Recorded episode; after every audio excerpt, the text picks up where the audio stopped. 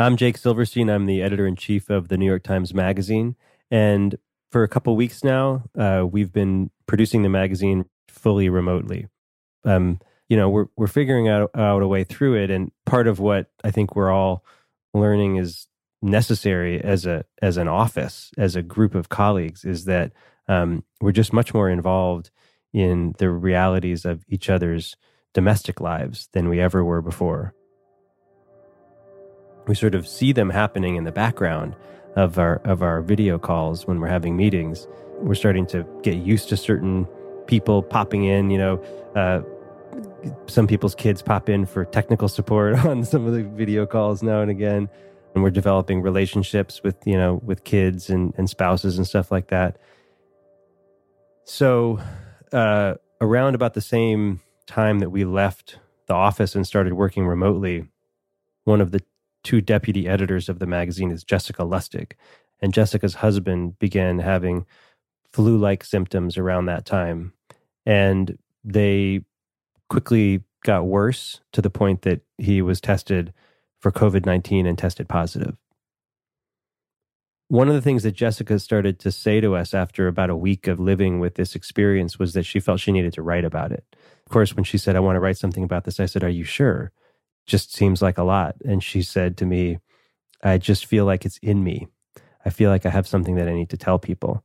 And to me, what's so unusual or um, or complicated about this this uh, situation that we find ourselves in is that because we're all isolated from each other, we often don't really know how this thing looks when you get it. And so I think Jessica realized that she was experiencing something that had clarified for her certain realities about COVID 19 and about what this outbreak is going to be like for many, many, many people that hadn't yet reached the rest of us. So here's Jessica's story read by Julia Whelan. It's called What I Learned When My Husband Got Sick with Coronavirus.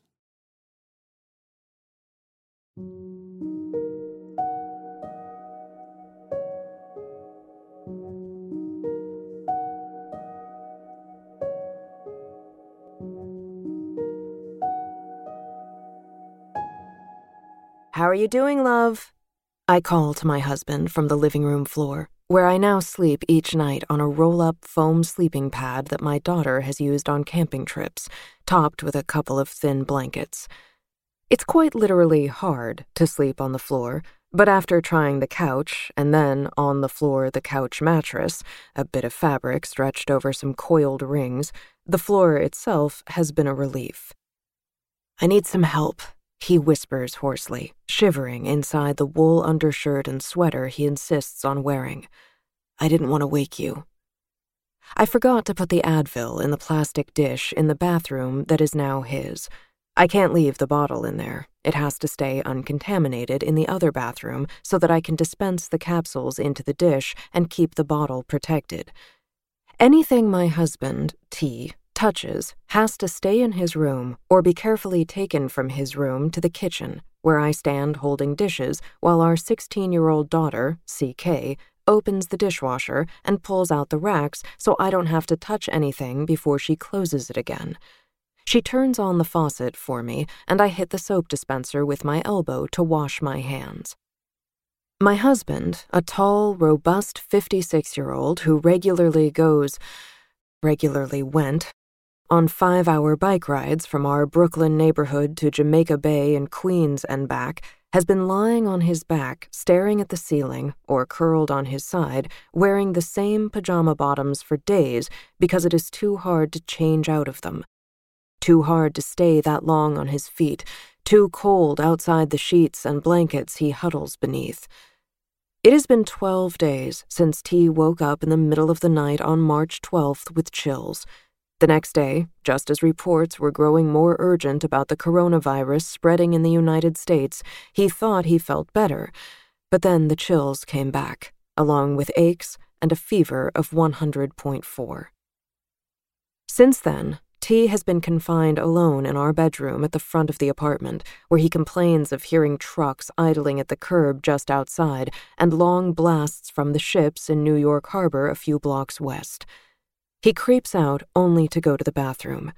The bedroom door stays firmly shut to keep out the cat, who is determined to get in and who howls outside it at night.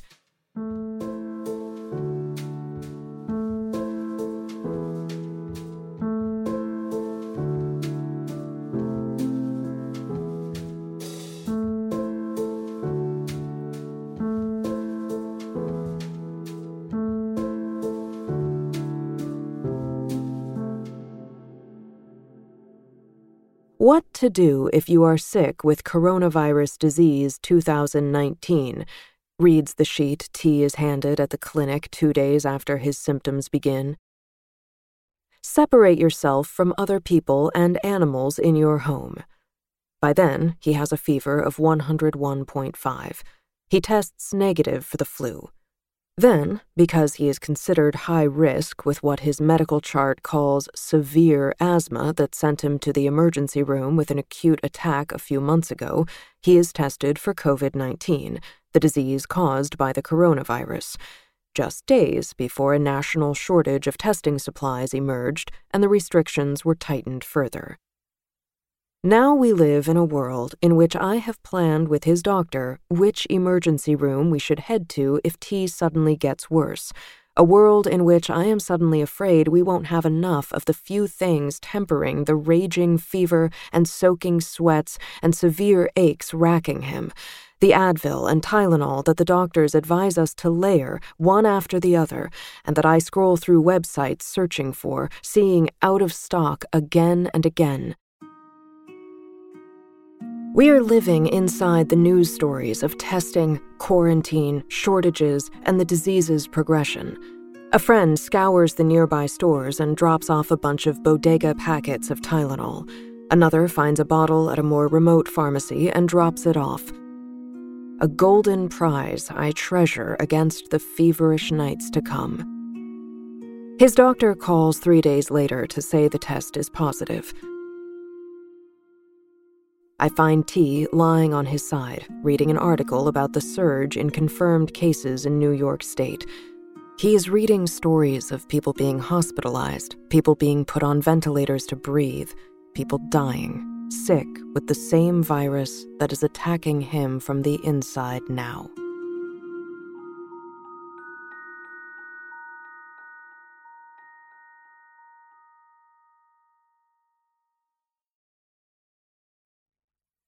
CK and I had settled in to watch Chernobyl, the HBO series about the 1986 nuclear accident and its aftermath, when T first felt sick and went to lie down in the bedroom. We stopped after three episodes. That time, when we would sit on the couch watching something together, is behind us. Now, there is too much rushing back and forth, making sure T has a little dinner just a tiny bowl of soup, just an appetizer, really, that he is unable to smell, that he fights nausea to choke down, taking his temperature, monitoring his oxygen saturation levels with the fingertip pulse oximeter brought by a friend from the drugstore on the doctor's advice, taking him tea, dispensing his meds, washing my hands over and over, texting the doctor to say T is worse again, standing next to him while he coughs into the covers, rubbing his knees through the blankets. You shouldn't stay here, he says, but he gets more frightened as night comes, dreading the long hours of fever and soaking sweats and shivering and terrible aches. This thing grinds you like a mortar, he says.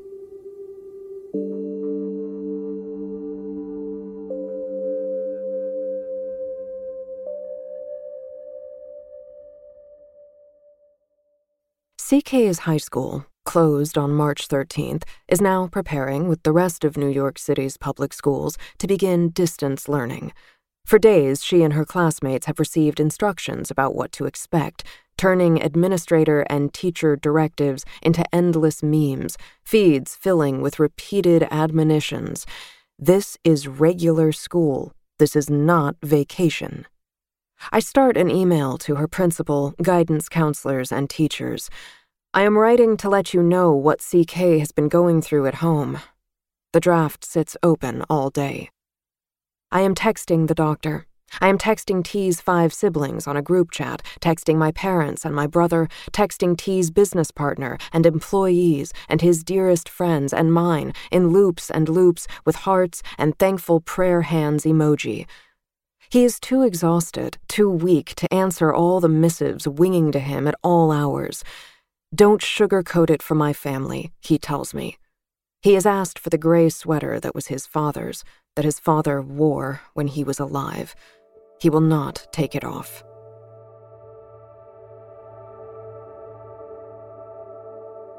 It's as if we are in a time warp in which we have accelerated at one and a half times speed while everyone around us remains in the present, already the past to us, and they, blissfully, unconsciously, go about their ordinary lives, experiencing the growing news, the more urgent advisories and directives as a vast communal experience, sharing posts and memes about cabin fever, about homeschooling, about social distancing, about how hard it all is, while we're living in our makeshift sick ward, living in what will soon be the present for more and more of them.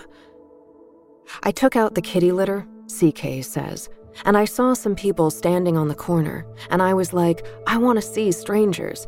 And then I heard them saying, It's actually been really nice. It's been a chance to connect as a family. And I was like, No, actually, I don't want to see strangers. And I came back in.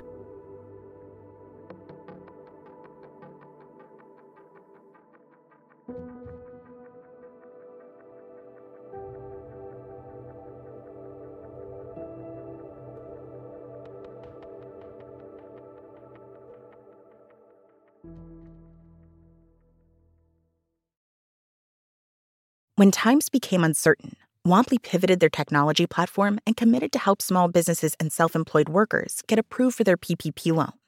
In just a few months, Womply has helped 1 million businesses across America to secure much needed funding so they can continue to stay open and serve their communities. Womply helps small businesses thrive. Visit womply.com to learn more.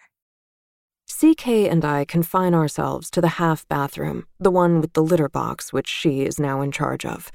Over the past days and days, drifty, dreamy CK has become my chief assistant on my nursing, housekeeping, kitchen rotations, feeding the cat and cleaning the litter box, folding laundry, preparing T's small meals, washing dishes and pots, coordinating with me in a complicated choreography when I come out of the sick room holding dishes so we can get them into the dishwasher without my touching the handles or having to wash my dry, raw hands even more. I feel like we're talking to each other more like equals now, she says. She is right. I am consumed with trying to keep us safe. I wipe down the doorknobs, the light switches, the faucets, the handles, the counters with disinfectant. I swab my phone with alcohol. I throw the day's hoodie into the laundry at night as if it were my scrubs. I wash all our towels again and again. When CK wants to shower, I wipe down the whole main bathroom, where T refills his water cup, where he has had diarrhea, where he coughs and spits out phlegm, with bleach Take out T's washcloth, towels, and bath mat and replace them with clean ones, telling CK to try not to touch anything, to shower, and go right back to her room. Then I do the same. If T needs to use the bathroom before we're ready to shower, I do the whole bleach routine again before we go in. Twice, in the first week of the illness, I eased him into an Epsom salt bath. But not since then. He is too weak. It would be too much. There is no way. When he shuffles down the hall from the bedroom to the bathroom, he lists against the wall. He splashes water on his face in the bathroom, and that has to be enough. I run through possibilities. I'm not so worried about CK getting sick. I can nurse her too. It's if I get sick. I show her how to do more things, where things go, what to remember, what to do if. What if T is hospitalized? What if I am? Could a 16 year old be left to fend for herself at home, alone? How would she get what she needed? Could she do it? For how long?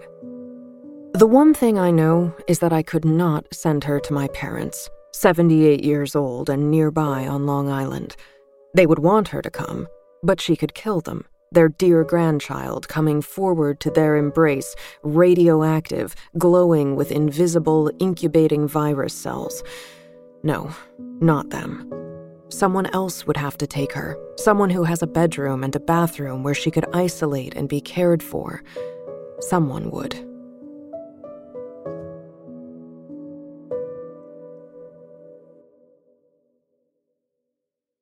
I lie awake at 4 a.m. on the floor, listening, thinking, wide awake with adrenaline.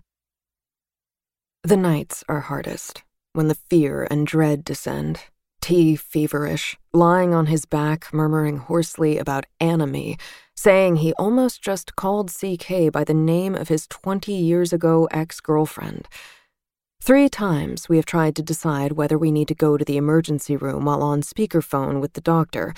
Once, after I burst into sobs in the bathroom, saying out loud, I'm afraid to make the wrong call. Each time, we decided to stay at home. He doesn't have trouble breathing, and that would be the reason to go to the hospital. We do a video call on one of these nights with a New York University emergency room doctor, one of 250 who have been mobilized to do urgent care video calls with patients who have flu like symptoms. She tells us that they are seeing this illness run two to three weeks.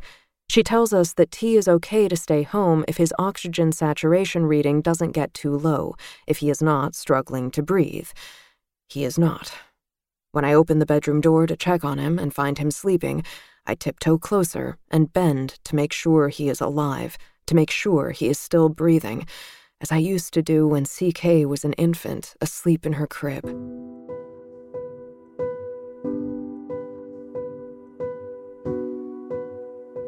On one of the worst nights, I stay next to the bed, rubbing his body through the piled on blankets, trying to comfort him.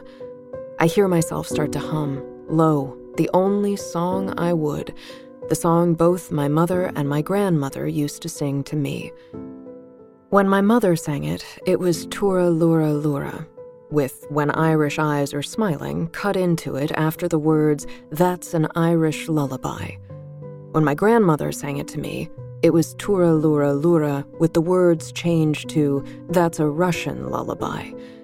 That is the song of my early childhood, and more than four decades later, I am humming it to my gravely ill husband. Now we live in a dystopian story, I say to CK in the kitchen. Yeah, she says. And then, lots of people already did. Out on the street, T somehow looks even more frail his six foot one frame stooped and swaddled in his winter jacket, over another jacket, over his father's gray wool sweater, over a duo fold wool undershirt, over a white ribbed tank. He says it's cold, blinking in the March sun over the white surgical mask he wore at the clinic when he was tested. We both wear disposable gloves. I put my hand through the crook of his arm, and we slowly start for the clinic. The day before was one of the harder ones, with T lightheaded and nauseated most of the day, eating only if I spoon fed him, coughing more and using his albuterol inhaler more, then coughing more again. He was soaked in sweat in the morning, and by evening was lying curled up, looking apprehensive. I coughed up blood just now, he told me quietly. We talked to his doctor on speakerphone. We are all kind of working blind, he told us. Many patients, he said, seem to begin to feel better after a week. But others, the more serious and severe cases, take a downturn, and the risks rise as the virus targets the lungs. Pneumonia is a common next step in that downward progression. We read about it in the patients admitted to the hospital.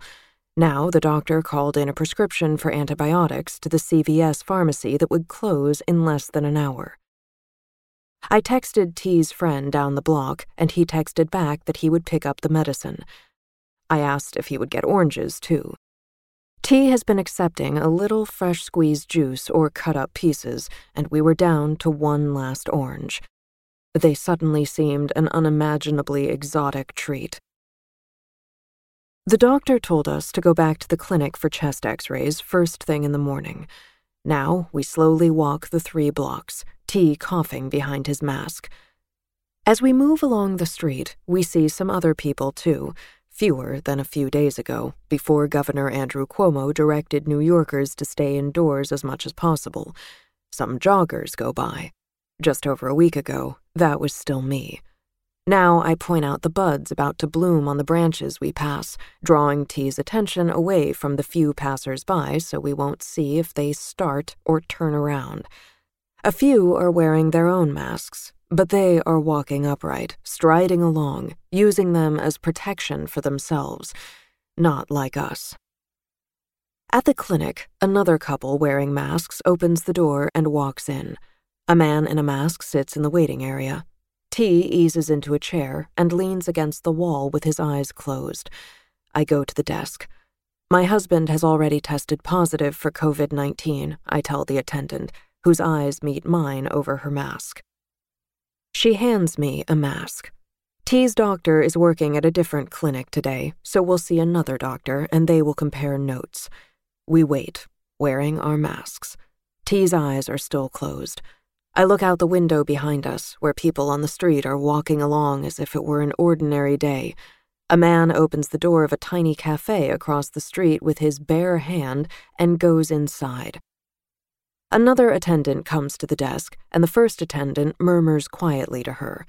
The second attendant puts on a mask. We're called inside. The nurses, in masks, check T's vitals. He has a slight fever, just over 99 degrees, but that may be lowered because of the recent ibuprofen and acetaminophen in his system. His blood pressure is fine. His pulse is fine. His oxygen saturation is fine. We tell them about the fevers, the sweats, the nausea, the coughing, the spots of blood he is continuing to cough up, the lower oxygen saturation number we recorded at home this morning. When the nurses leave, T leans back in the examination chair, resting his head with his eyes closed. Out in the hall, I hear someone telling a patient that he has been sick for a long time. It's time to go to the hospital five blocks away. The doctor comes in, wearing a mask and a plastic shield over it. T, shivering in a paper gown, follows her out for the x ray. That was strangely difficult, he says when he returns just holding my arms above my head. The x ray looks different from the one a week ago, the doctor tells us after consulting with the radiologist. Now it shows pneumonia in the left lung. T's doctor was right to order the antibiotics last night. T's lungs sound all right when she listens through a stethoscope. He is not wheezing. He is not having breathing problems. He can keep being treated at home. But now we're going to be watching you even more closely, she says. At the door of the clinic, we stand looking out at two older women chatting outside the doorway, oblivious. Do I wave them away? Call out that they should get far away, go home, wash their hands, stay inside?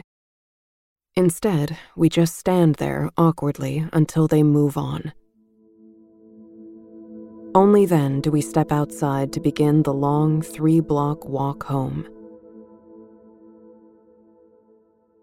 I point out the early magnolia, the forsythia. T says he is cold. The untrimmed hairs on his neck, under his beard, are white. The few people walking past us on the sidewalk don't know that we are visitors from the future. A vision, a premonition, a walking visitation. This will be them, either T in the mask, or, if they're lucky, me tending to him.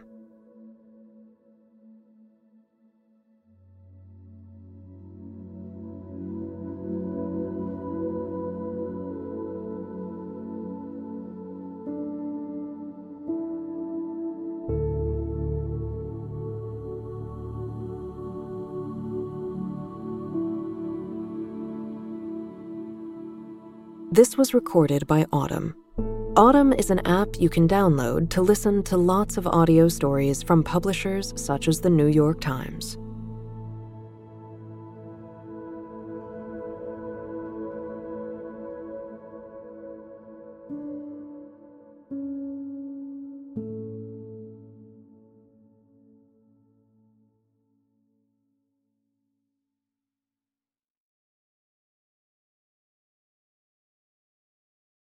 You're still running your business on QuickBooks, more like quicksand. The bigger your company grows, the faster you sync with outdated software. NetSuite by Oracle is the scalable solution to run all key back office operations, no matter how big your company grows. 93% of surveyed organizations increase visibility and control since making the switch from QuickBooks to NetSuite. Right now, NetSuite is offering a one-of-a-kind financing program. Head to netsuite.com/daily. That's special financing at netsuite.com slash daily. netsuite.com/daily.